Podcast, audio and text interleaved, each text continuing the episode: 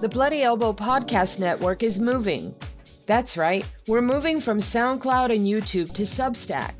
It will still be available through your current iTunes, Spotify, and Stitcher subscriptions, but the main home of the Bloody Elbow Podcast Network will now be on Substack. While most of our audio content will remain free, we'll be asking listeners to please get a paid subscription to support the shows, which are now ad free. Please give us your email, and we'll send you notices and summaries of every new episode. Become a paid subscriber and get bonus segments only available to those who've pledged their support. Sign up at bloodyelbowpodcast.substack.com today.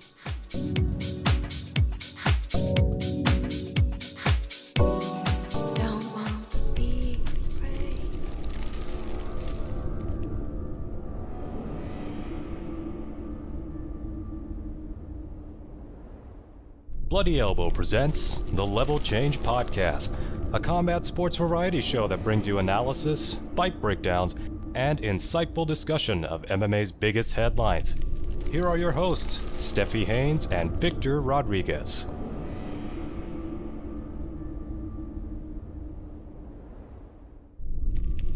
Welcome back, and thank you for listening to episode 240 of the Level Change Podcast. I'm Steffi Haynes, and I'm joined as always by this this dashing rogue here, my co-host Victor Rodriguez. And today we are gonna talk about some stuff coming out of UFC 287, and we're going to give you a select fight preview of UFC Kansas City. But first, Victor, how in the hell are you?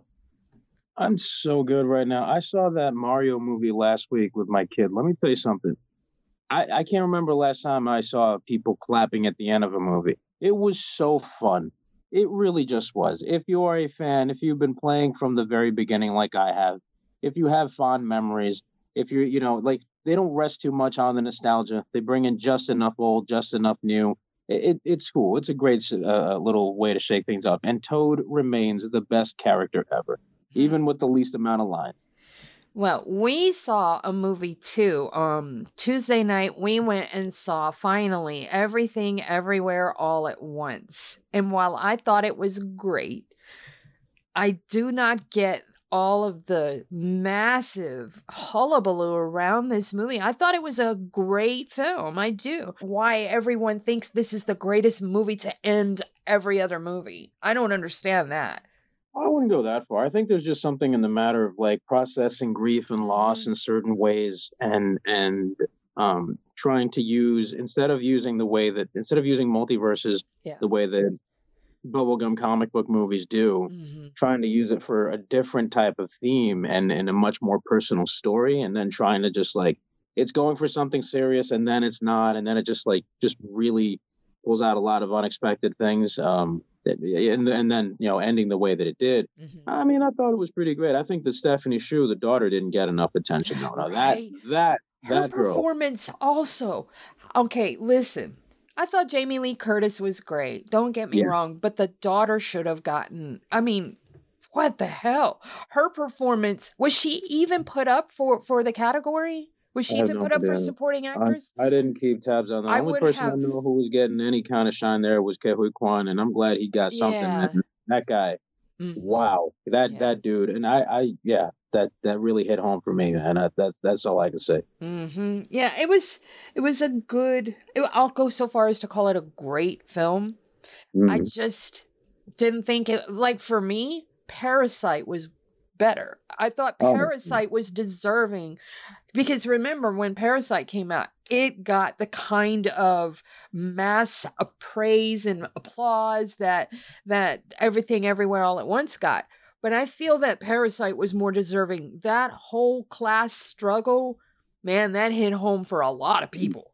Let me tell you something. That was the only time I remember being in a movie and having my arms tensed out Mm, for like the last ten minutes. yes. Like my my triceps got a workout sitting there watching that shit. It was just just like no no no. It- I- Mhm. Oh god, it just just everything about it, brilliant, absolutely brilliant. I still got my Blu-ray of that.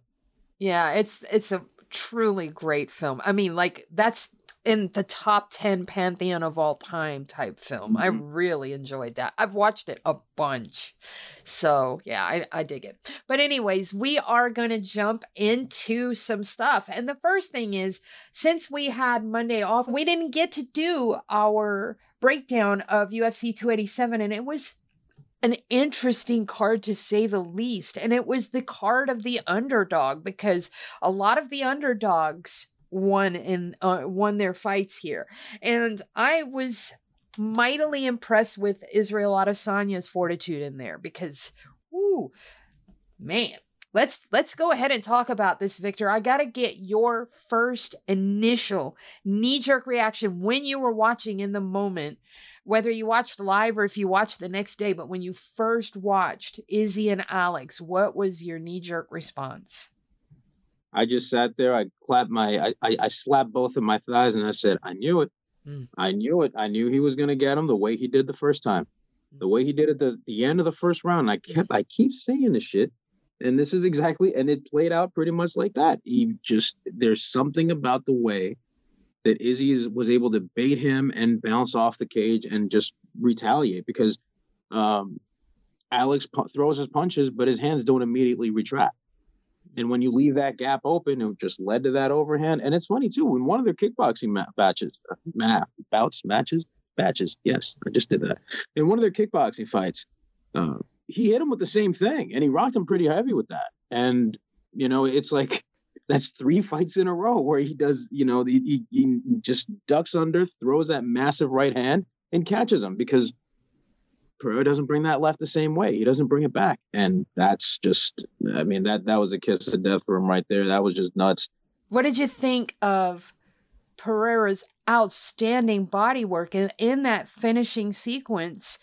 You know, in the lead up to when Izzy lands his five piece, I originally thought it was a four piece, and me and Eugene went back and forth, and I finally caught the video that he caught where you could see a different angle, and you certainly do see that fifth punch. It's actually the first punch. It's from one angle in some of the videos clips that the UFC released, you really can't see it land. But in another angle, you can definitely see it land, and it landed with some impact. But, anyways, before that five piece, Pereira has him up against the cage, you know, as you Mhm. said. He backs him up there in a dangerous zone that he's already been touched on before. But he's Yep. got him there. And it's remarkable because not too many people, especially champions, pay that close attention to the body. And he was hyper focused on it there for a good bit. And he was just going bang, bang, bang. There were three, maybe four shots there where he landed hard, hard shots to Izzy's body. Yep. Props to Izzy for his composure. And props to Izzy for the fortitude to withstand that. So I want to hear your take on the body work. Well, this is what happens when you have a guy who's been in those wars before, you know, and he's and and, and obviously, uh, it seems that the attempt there was for you know Alex on on his part trying to slow Izzy down and trying to make sure that he can get his hands down from his face to attack his face again, and um, yeah, you know, it, it, Izzy's ability to withstand that that was very very uh, that was formidable. That was just you know brutal shit, but he was in a bit of a tight spot there. I don't want anybody sitting Mhm. think, thinking around like, oh, he had it. You know, he he just uh, uh it, it was it was a full Ali rope a dope thing. I, I don't buy that explanation. I'm sorry, you got pressed in there because the other guy pressed you there. You know what I mean? He made that decision for you, and and that's fine. Look, I, that's not even a bad thing to say. You got a bigger, stronger dude. That's going to happen and that's fine. So you know, let's let's just not get too carried away is what I'm trying to say because dude was dealing with a a a, a true um you know true gr- uh, striking threat, and uh, props to Izzy too for the way he's been handling this since. Do you think he would have done himself more favors by saying admitting that he was hurt there and that he, you know, he made it through to the other side. Not only that, he made it through to the other side with an insane KO. It's his KO of Pereira is way outshines the way Pereira got him in the last fight. I think it depends on how badly he feels he was hurt. Mm. You know what I mean? Like, I don't know. I, I guess that really, you know, everybody's mileage varies on that sort of thing. I don't know that it would have changed much because the knockout overshadows everything else. Mm-hmm. So with everything that's gone on, you know, since the fight and and, and all this treatment, um, I, I guess it doesn't really make too much sense for him to describe whether or not that did too much damage or not. I don't think that there's any chatter really surrounding that we noticed, and it's important to us. It'll probably be important for anyone else that fights Izzy, you know, and they're scouting and trying to find weaknesses in his armor. But I don't really, I don't know. I, I think it's fine that he's not really addressing that sort of thing. Maybe it didn't really affect him as much as we might think. Who knows? Maybe he's got his core trained so tightly that it's not something that affected him so severely. Yeah, yeah. So let's get to Gilbert Burns defeating Jorge Masvidal. You know what? Masvidal didn't look as bad as I thought he was going to look going in there. But at the same time, I think Burns struggles with people that give him pushback and that can basically hold their own a little bit, at least defensively. Uh, in the grappling department. Not that he necessarily struggles, but he doesn't look as um dominant as he has in some of his other fights. We'll just say that. But yeah I, was not expecting uh jorge to put up that much of a fight. The the after effects after the fight was over especially with the trump bullshit. I am just dying to hear your take on that. Well, I'm I'm sorry to disappoint. I don't have much to say on that front. I mean, this is just you you've punched your ticket to join the loser club. Congratulations. you know, I, I was very frustrated watching this one.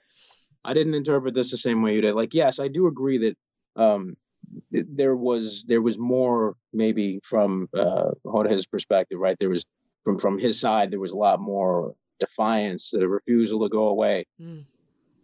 But Gilbert, man, I mean, once he started stunning him on the feet, Mhm. like he very visibly rocked him. You saw him wobble Yes. Jorge, and then what is what does Jorge do? Does he fire back? No, he starts making faces at him, Mm-hmm. like it's fucking punch out. Buddy, that's not going to help you with the judges. You're not intimidating him. You're not playing mind games at this point. He knows he's got this in the bag. Yeah. And then he starts talking shit about him after the fight. Oh, his his technique is sloppy. He couldn't take me down at will. Well, he took you down enough, yeah and you couldn't do much when you were down there either. You're just trying to punch your way out of takedowns. Like, buddy, what are you doing? When when Gilbert hoisted him up and, and took a step or two, and he tried to like Jorge was on top trying to punch his head. Yeah, that that'll take him down. That'll do it. Great job, Barnaby. No, no, no. You, this man, look, when you've been in the game this long, you know better. And he just doesn't have it, and that's fine. Like, just admit that shit. It's okay. Like like that infamous clip with Joe Budden. It's okay to be wrong. Just shut the fuck up and be wrong. Don't do do this. Like this is not this doesn't help any legacy in any way. People are not going to remember you as that brave, bold warrior who went in there and took on Gilbert Melendez, who was nigh untouchable at the time, and fought him with a broken hand, and could have conceivably won that fight with a bit more output. No one's going to remember that now. They're just going to remember this guy who's just whining. He's got always an excuse. No, this isn't an excuse. And then he goes into a litany of them. And then he does this Trump shit at the end, which I mean, fine. I mean, he's entitled to his opinion, but he's going to have a very rude awakening when they chew him up and spit him out. He's going to be in. This is what happens with guys like this, and this is what people. This is what a lot of people in minority communities they hitch their they hitch themselves to this wagon, and then they find themselves not getting invited to those fancy parties quite as often, not being given the platform like they want. Uh, What's he going to do? Is he going to start a show like Candace Owens? Does he think that's going to be the avenue? He can't talk like that. He's not a media figure like that. This is this is let him enjoy this this whatever it is right now, and and he'll learn. Maybe, who knows? Got a question for you. He said in the post fight interview that he had made millions. Do you believe him? This is like when people talk about Dr. Dre being a billionaire rapper, which is like, no, he only put out a few albums. His billions came from other business ventures. Mhm. Okay, so let's let's assume that he's gotten himself into some very smart investments and he's been fortunate to have certain things that have kicked off. Maybe. I, I don't I don't believe that he's made millions squarely and exclusively based off of fighting. I think he's done very well, especially with the BMF hype and everything. Uh, I don't remember what the buy rates are for that stuff. I don't memorize that stuff, so please do not DM me with that shit. I do not care. Uh, I do know that they've done respectable numbers. Um, especially in the current climate where not too many people buy pay per views the way that they would have, you know, during the Brock Lesnar era. Hmm. And I mean, sure, I, he says he's made millions. Fine. I hope he enjoys them. And I'm see, I'm an anti-hater. You understand? I I want you to succeed, so I don't have to see you the fuck again. That's my thing. I hope he's made millions, so we can finally just go off into the sunset. We ain't got to bother with this nonsense, man. Only when he does something positive and not this other dumb shit. I mean, I'm just wondering how successful Gamebred FC really is. Well, that's another matter entirely. That's that's I, I'm going to reserve judgment. I'm not going to say anything about that now because I have way too many questions that um, right now seem to be unanswered on many levels. By you know, I, I don't think anybody's got any answers right now. That's going to be interesting to find out in, in, in due time. Yeah. All right, we have Rob Font. You and Mookie were right on this one. Rob Font, old man, strengthened his way over Adrian Yanez, and I'm gonna tell you what I saw in this fight. I saw young Adrian Yanez with great, great punches and great activity in there. But what I did not see from young Adrian Yanez was that Dr. Pepper defense. Okay, Dr. Pepper offense is great, but if you don't have Dr. Pepper defense against a slugger like Rob Font, you just cannot stand in front of him like that and not put your hands up. You just can't do it. And Rob's an old dude. He's been at this a lot longer than you have, Mr. Yanez. And boy, yikes. And, and it looked there for a minute like Adrian Yanez was getting the best of him. That goose egg under his eye, it popped immediately. And Adrian, Adrian got his licks in, but got to teach that young man how to keep his hands up too. You know, he's he's he's young, he's learning, he's still growing, he's got plenty of time to improve, and he seems to do so with it with each fight. I don't know that I really want to call Rob Font an old man necessarily just yet. He certainly got more. uh, How old is he? Is he like like 32? He's a good bit. No, no, no. He's just a good bit older than Yanez. I believe Yanez is 26 and Font is. Let me just make absolutely sure. I know Rob's in, in his mid 30s. Yeah. Uh, he is 35.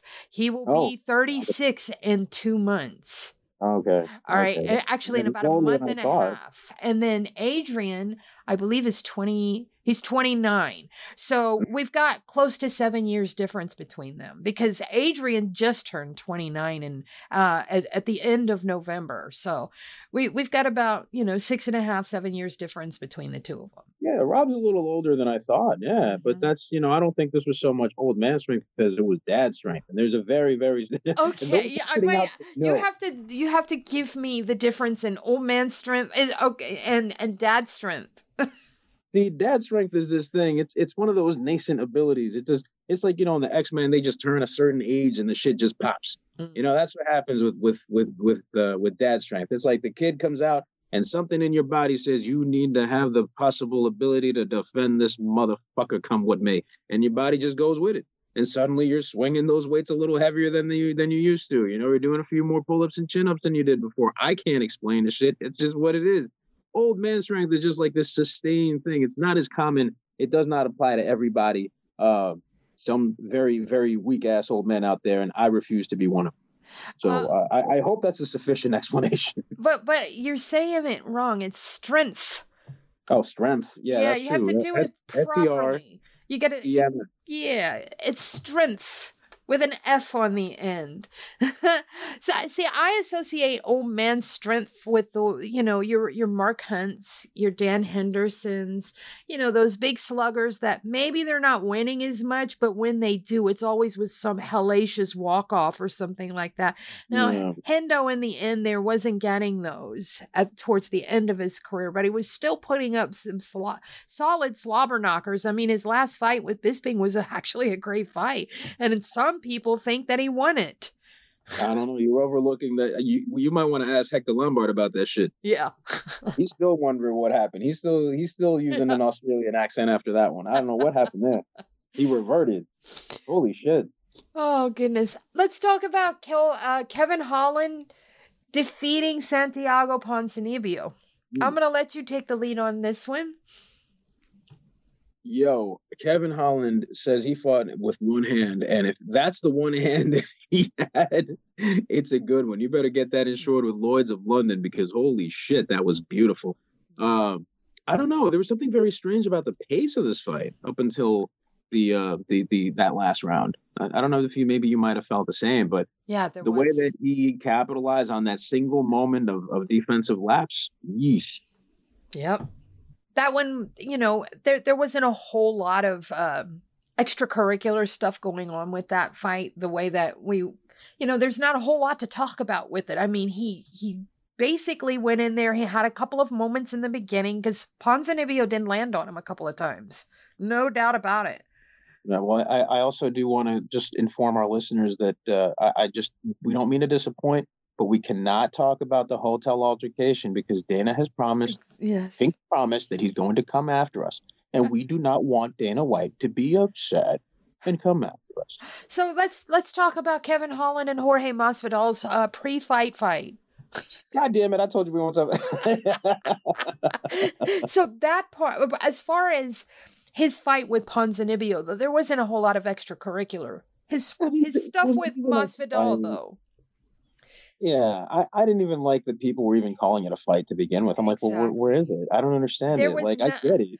Did I did I see an exchange of punches? I did not. What I saw I was was funny. Bunch of exactly a bunch of antics that made me point and laugh that these people thought any of this was you know worth anything beyond that. the only audio that was worth a damn from that was Jorge pointing, you know, like to, to pointing at Kevin while gesturing, you know, and as he's directing his voice to security. Get that bitch out of here.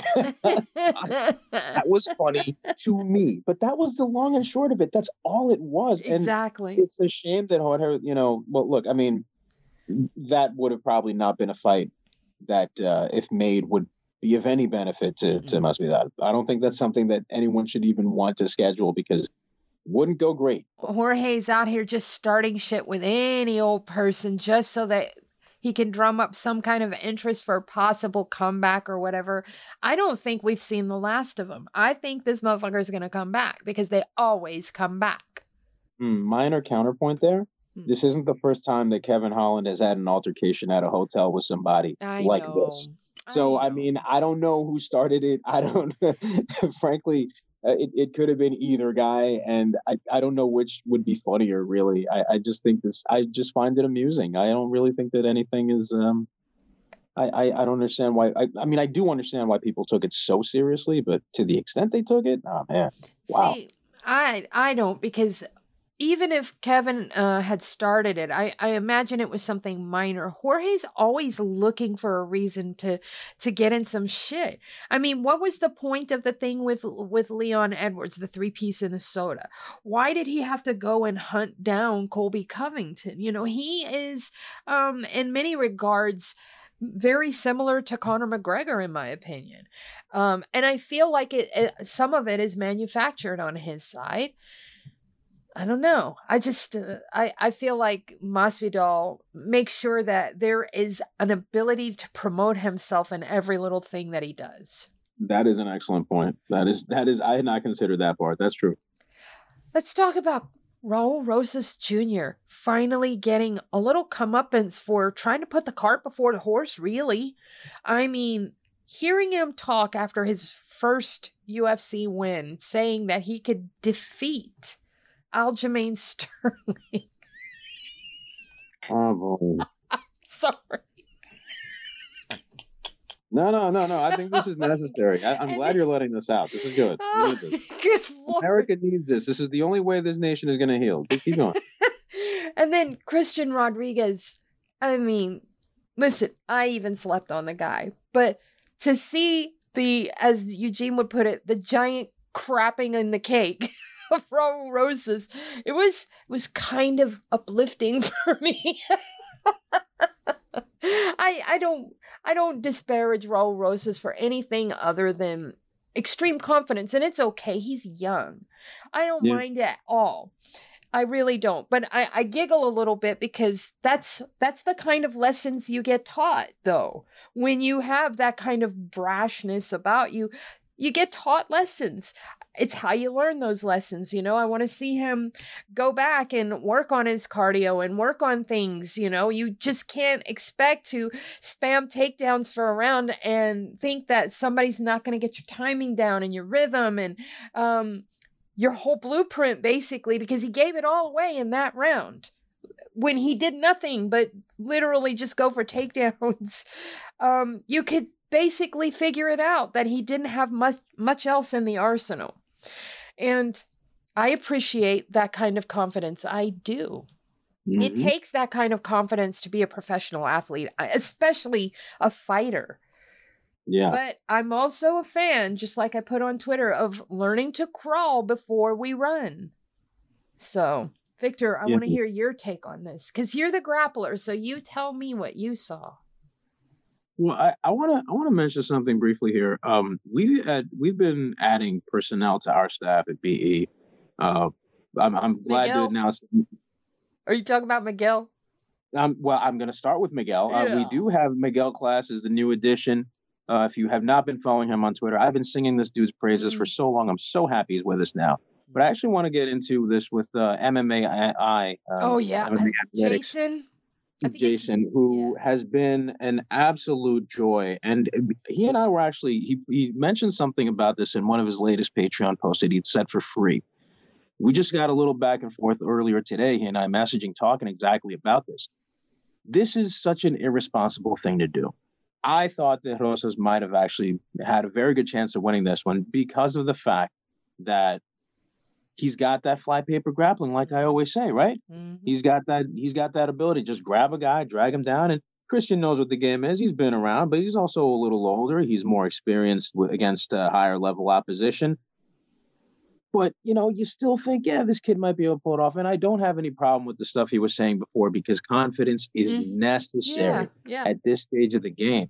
But it is at the same time irresponsible for you to do the same exact thing like they ruined a good thing like they did with Sage Northcutt. Mm-hmm. You have you can have this guy clean out the lower ranks of the division, or you can hotshot him. And then what what places? And I always say that card hierarchy is dead, but that does not mean that you can have carte blanche to put a fucking eighteen year old on a main pay per view card. Mm-hmm. Why are you paywalling this? Why are you gatekeeping this? You know he's not ready for prime time. You think he is, but you haven't even given the audience enough exposure. It's bad enough that they're not putting him, you know, I get it. They don't want to pay him, you know, bankroll him in a development uh, uh, situation and have him fight elsewhere, like you know, smaller organizations like Fury or uh, you know any of the things that they have on Fight Pass, right? And this is a point that Jason made as well. They're not doing that. They're saying no, no more money will be made unless it's being made here under our umbrella. Well, then fine. At least have him fight lesser known guys. No, we can't even slow roll this guy properly because we are fucking incompetent. And now what? It's not the end of the world for Raul. He's still young. He's got less than ten fights. He's still got a, a, a he's got a, the, the whole world ahead of him. But you got to scale it back. You have to. And Christian did exactly what he needed to do. Unfortunately, uh, this win, I don't know that it does him any favors now. Yeah. You know what I mean? It's like, okay, you won, but you beat some kid who wasn't ready. You know, what, what, how much, how much vertical movement do you have for a guy like that? I just, I feel bad for everybody involved here especially management. They should have known. They should have known. But it's just like these guys are just too greedy and too fucking dumb. I it's just it, it, at the end it's intellectual laziness at the worst. All right. So we're gonna speed through the the last few of these that matter, but the one we're not gonna speed through, we're gonna we're gonna spend a moment here, is Kelvin Gastelum and I'm using my air quotes, defeating Chris Curtis. Listen, that was a phenomenal fight. It was a great fight. It's the, the first time in a long time Kelvin's really, really showed up. It's also the first time I would say since I want to say, was it um Jacare was the last guy he fought that was similar in size to him? I, I want to say it was, but I could be wrong. But in any event, it's it's been a while since he's been able to fight someone that was close to his own size. Here's the problem I have with this fight. That headbutt mattered. It mattered a lot. Okay, that was a huge headbutt and it mattered a lot. And I honestly believe that if that hadn't occurred, Chris Curtis would have gotten the win here. Thoughts? That headbutt was, you know, it's just funny you're describing it like like he got hit with the shit from Bonk's Adventure. You remember that game Mhm. on the TurboGrafx? You were a Little Caveman with the giant fucking noggin? Yep. Yeah, yeah, that's what I'm thinking of now. I Mhm. can't get that image out of my head.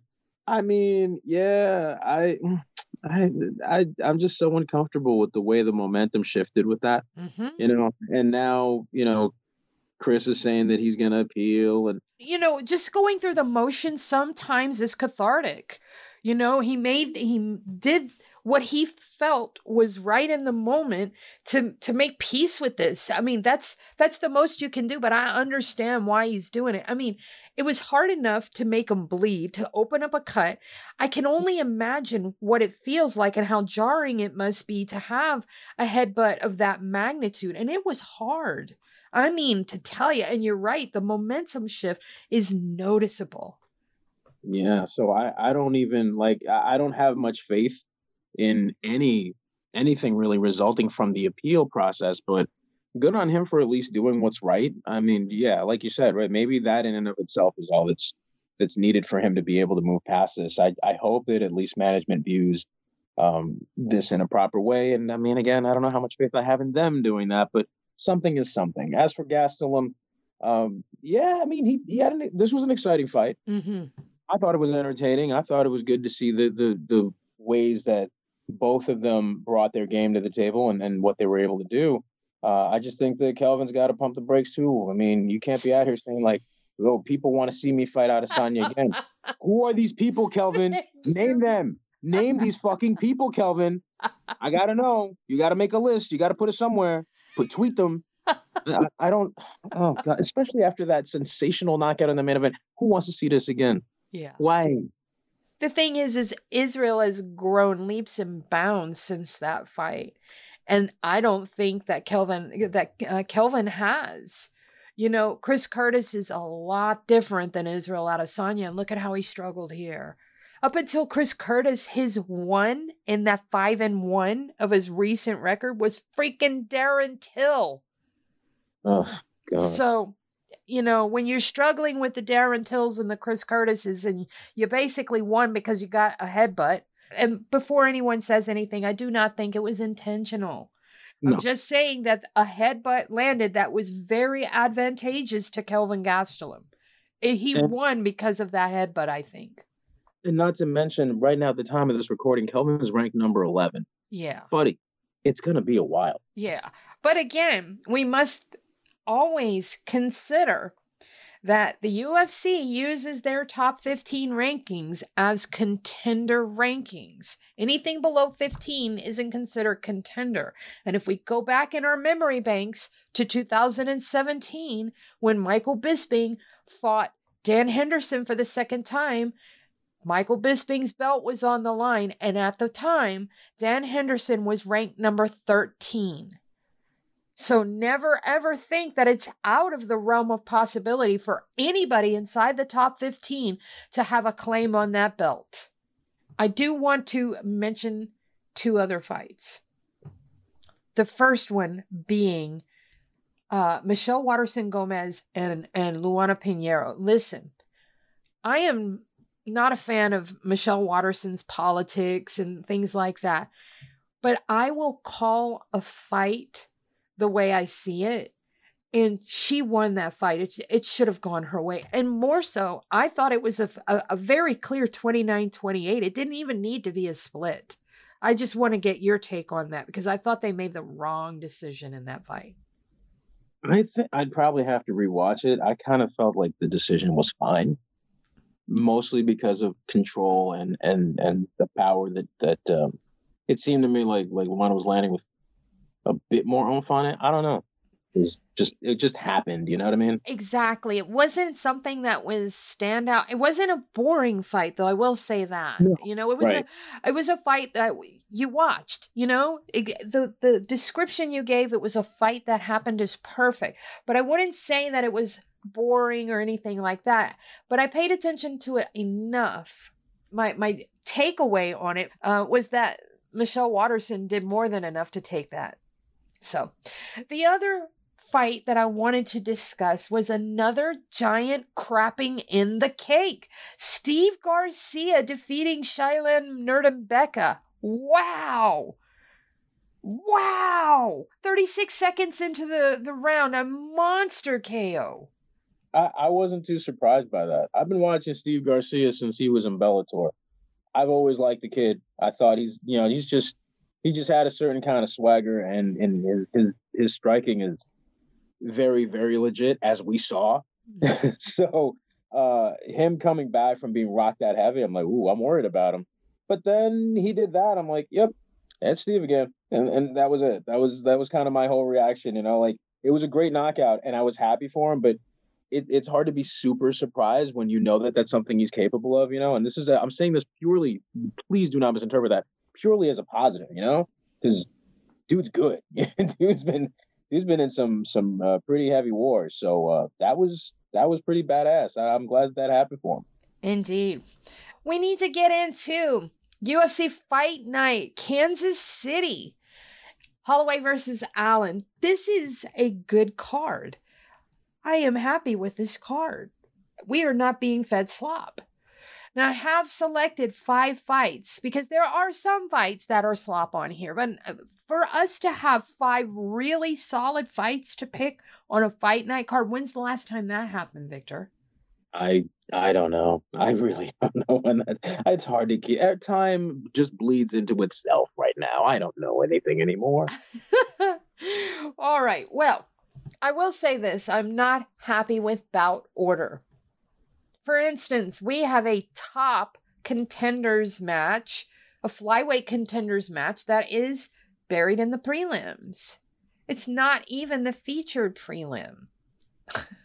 uh, yeah, they put Clay Guida versus Rafa Garcia on the main card. And they didn't put Brandon Royval versus Matheus Nicolau on the main card. They are ranked number four and five at flyweight. They could absolutely contend right after this fight. Why do they do that? Now, did I not tell you that these people are lazy and fucking stupid? Mm, And not only that, I mean, again, I, this is the same argument I make every time. This is this is most likely because they are bound to certain agreements with their distributors, with their their um, their broadcasting partner in ESPN. You know, you got to feed them a bone every now and again. Those hourly numbers matter. They can't just put all the nobodies, you know, all the lesser known people on on on the you know just front load that with with the beginning of the thing and then just put all the big names at the top. No, they want to spread that out. They have to. They're they're kind of um they're kind of stuck in that, and that's just what it is, man. That's just the reality. That's that's where it's been for the last few years. And I mean, I've made peace with it long ago. It's it, I don't even take it as disrespect anymore. I look at it like this they are promoters, the number one promoter. They have a monopoly and a monopsony. And bearing mm. that in mind, if you can't figure out a way to promote your lesser talent and make them and dress them up and make them look sparkly for the undercards, that's on you because your top contenders should be fighting on the main card. And the people that are not your top contenders should be fighting on the lower end of the card. It should be meritorious awards to be good enough, to be ranked high enough to be on that main card. And if you were doing your job, you wouldn't have a problem keeping eyeballs on your elite level talent, even on the lower end. Well, minor counterpoint to that, since this isn't a pay per view, Don't care. It's UFC. They Ooh. should promote all of them. Come on, Victor, join me in this. Hold my hand. maybe next time. Oh, you. Yeah, I'm gonna punch you in your goddamn throat. so let's let's break these five fights down that I've chosen. My first one, Piera Rodriguez. This girl is sensational. Taking on grappling threat Jillian Robertson. This is a good fight. This is happening at strawweight. I love it. I'm taking Piera because her striking is chef's kiss. and she's also got, you know, pretty decent grappling. She can defend well. Not to say that Jillian Robertson won't crap in her cake either. This was a hard choice for me to make, but I am going to go with Piera Rodriguez. Or I'm going to differ with you on this. I'm going to differ on this one because I, I think that Piera is strong, but she's still raw in Mhm. a way that Yep. she's just not. I, I don't. I, I don't think that her her she needs to show a lot of development real quick, or else she's going to get swallowed up by people like Jillian who have been in there against better opposition. Not always done, you know, she's not batting a thousand, but her grappling and is is much more expanded. Her striking has been much more suited to facilitate certain things with her grappling as well. And she is learning to bring all that together in a way that's much more um, problematic for someone who's coming in mostly through physicality as opposed to actual technique. I'm sure she'll shuck off some takedowns, and I don't doubt that Pierre is going to be able to put her on her ass with one or two punches. But you got to land those first, and I don't know that she's really got it right now. I, I don't, you know, no disrespect to her. I don't think that she's got it yet. I don't think she's ready. So you're going with Robertson. I'm going with Roberts. Mookie and I are going with Piera Rodriguez or Rodriguez. I'm not quite sure how. That... Rodriguez. She's she's Venezuelan. Okay. Yeah. All right. Next up, here's where eh, the placement. Brandon Royval taking on Matheus Nicolau at flyweight, number four. Brandon Royval versus number five, Matheus Nicolau.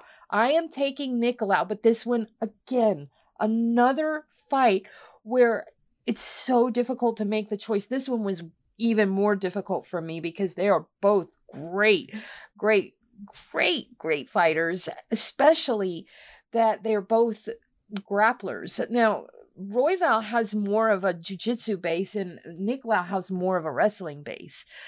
Nicolau can also punch. He's got good striking. So that's where I wonder what's going to happen here. I, am picking Nicolau though as his Mookie. Yeah, I. mm.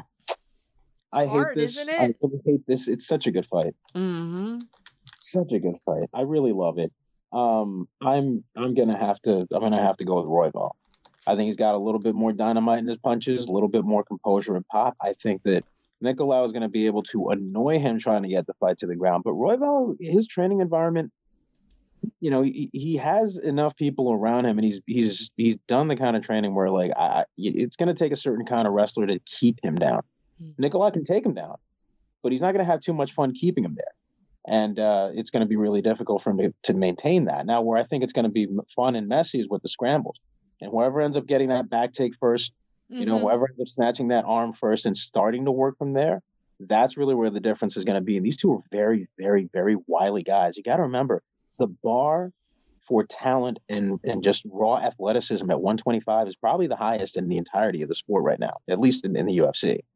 And um, these guys are, are super, super good. And I feel like this fight's getting slept on. So, um, yeah, I, I'm I'm gonna go with Royval on this. All right.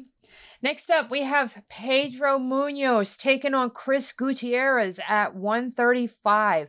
I like Gutierrez here. Pedro Munhoz is, hmm, how do I put this? Maybe a little too patient.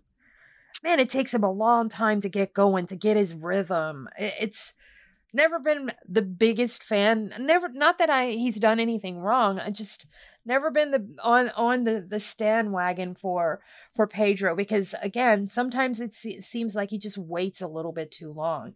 Chris Gutierrez does not have that problem and he's a very well-rounded fighter. I am taking Gutierrez as is Mookie. Well, it looks like we're all in agreement then, because I'm taking Chris too. I don't trust Pedro. I'm just not. I, I don't know if it's a matter of just stagnation or what. It just doesn't really feel like he's. I don't know. I don't feel like he's got it right now for this kind of thing. And this is. I mentioned this when we did the. When you see the staff previews, you'll you'll see us here. There's a couple of matchups here that kind of look like, hey, we're we're shuffling off the older guys by having them face the uh, the newer wave. And I feel like this one is is definitely one of those. It's like where does Pedro stand now? Because I, I don't know. I don't know, man. I'm not really feeling it right now. I can't trust him. Indeed.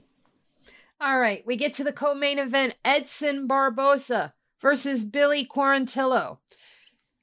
This is a great fight. You can tell that it's co-maining based off of name value alone for Edson Barboza because he is ranked all the way down at number 14. Billy Quarantillo is not currently ranked inside the top 15. Um, I'm taking Billy here. Edson's time um is is dwindling pretty fast as far as being a, a top competitor in my opinion. I am have been a fan of his forever. I know he has a one hitter quitter. Um, I know he's got dynamite in his feet too, but Billy Quarantillo is, uh, you know, he's a wily guy, and he could take a licking too. He certainly can. I mean, his fight with Shane Burgos was awesome. Okay. Mhm. It was so awesome. I love that fight a whole lot. And if it hadn't been eclipsed by, it was a, a Gaethje fight, I believe. If it hadn't been eclipsed by that, it would have gotten fight of the night on that card. But I just think he has more at the current juncture where they both stand in this in this division. I think he has more in the tank than Edson Barboza. So I'm taking Billy Q. Mookie is also taking Billy Q. And so is Victor. Hey, All listen, right. I, I I love Edson, but again, man, how much you got left? Mm. What do you really? What do we really? You know, I, I get.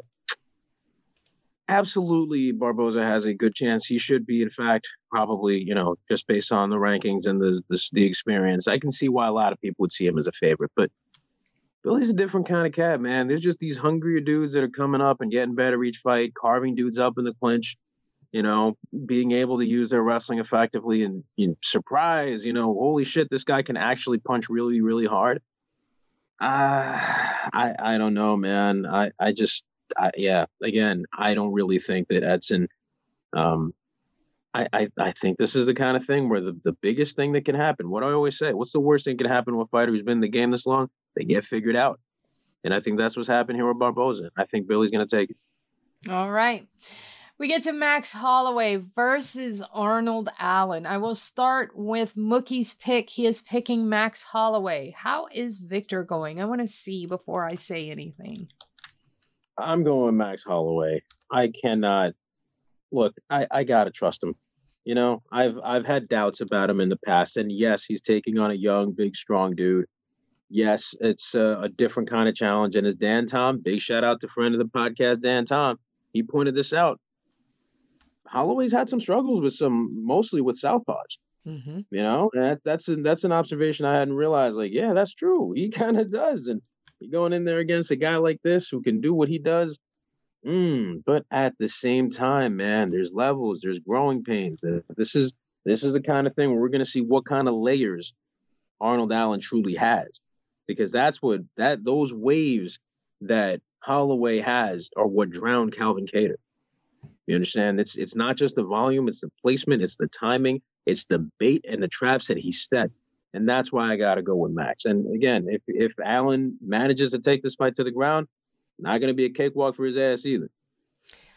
I'm picking Allen. I'm splitting the difference. I have picked Holloway on uh, Care Don't Care, and I'm I have picked Holloway on our official Bloody Elbow uh, picks and predictions. But here I am taking Arnold, and I wanted to take him everywhere else too, but I'm a pussy, and so I'm splitting the difference. But here I'm gonna go ahead and take him, and the reason why is because of one thing, and it's not so much the left. It's that Holloway is not traditionally a knockout artist. He wins on volume. Mm-hmm. Um, he is not the same volume machine though that he was six years ago, five years ago, and he's been through some serious wars with Volkanovski. Calvin Kattar is not Arnold Allen. Arnold Allen is leagues beyond Calvin Kattar, in my personal opinion. Mm. Arnold Allen also has a one hitter quitter. And he's he's a very complete fighter. And he's not some, you know, you mentioned levels. He's not some young puppy. He's been in the game for a while and he's he's fought tooth and nail to get where he's at. They are literally setting this up, this fight up for Max Holloway's uh, Max Holloway crossing their fingers hoping he wins so they can somehow set up number 3. They need a name to challenge for for Volkanovski's belt. I mean, I, I think they're banking on the possibility of the upset here, and and, Ar- and Arnold Allen, you know, to, sort of taking this this uh, this big trophy, uh, so they can introduce him as the new contender. I really think this is more serving him than it is Max. I, You know, th- th- th- this is yeah, and it's shameful. Like I don't want I don't want anyone to view Max as, as a gatekeeper. I, I think it's they want Holloway to win because Holloway's name carries a lot more weight. Holloway's still young too. Remember, he's been in the game for a long time, but he started super early. I think he's just barely like 31. Yeah, but that shit works against you because you Exactly. peak, you know. Yeah, Exactly. You start young. And Ma. I mean, he's been in the UFC for 10 years, maybe Mm. even longer. I think he was in, yeah, he's been in longer than 10 years. He was in, it's just insane. But I definitely feel like there might be more upside with Arnold. And, you know, the difference maker being that big, huge bomb that he can land and put the lights out. And I feel like Max has uh, started his volume machine antics are starting to wind back a little bit. So, you know, I could be wrong. And again, I have split the difference because this is another one. They this card was really well matched. All of the Yeah. fights on it are very well matched. So I just if you've been in the UFC longer than Mick Mulvaney, exactly. like shit gets real dicey. You know what I'm saying? so, anyways, that is going to wrap up our UFC Kansas City picks and predictions. This is the point where I tell you if you want the premium content of the salacious headlines, which are basically all of the the latest headlines that I've gathered from today and from yesterday, you know, basically this week but I try to get the most current ones. And there's some good ones, and they sort of rev- revolve around UFC 287. So if you're a paying subscriber, just sit right here and we'll be giving you some premium content. And if you're not, no worries, there's still time to subscribe. So here we go. To access the bonus content of this show, you must be a paid subscriber. To do that, go to bloodyelbowpodcast.substack.com and subscribe today.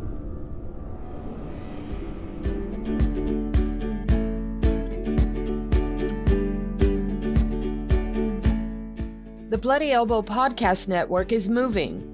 That's right, we're moving from SoundCloud and YouTube to Substack. It will still be available through your current iTunes, Spotify, and Stitcher subscriptions, but the main home of the Bloody Elbow Podcast Network will now be on Substack.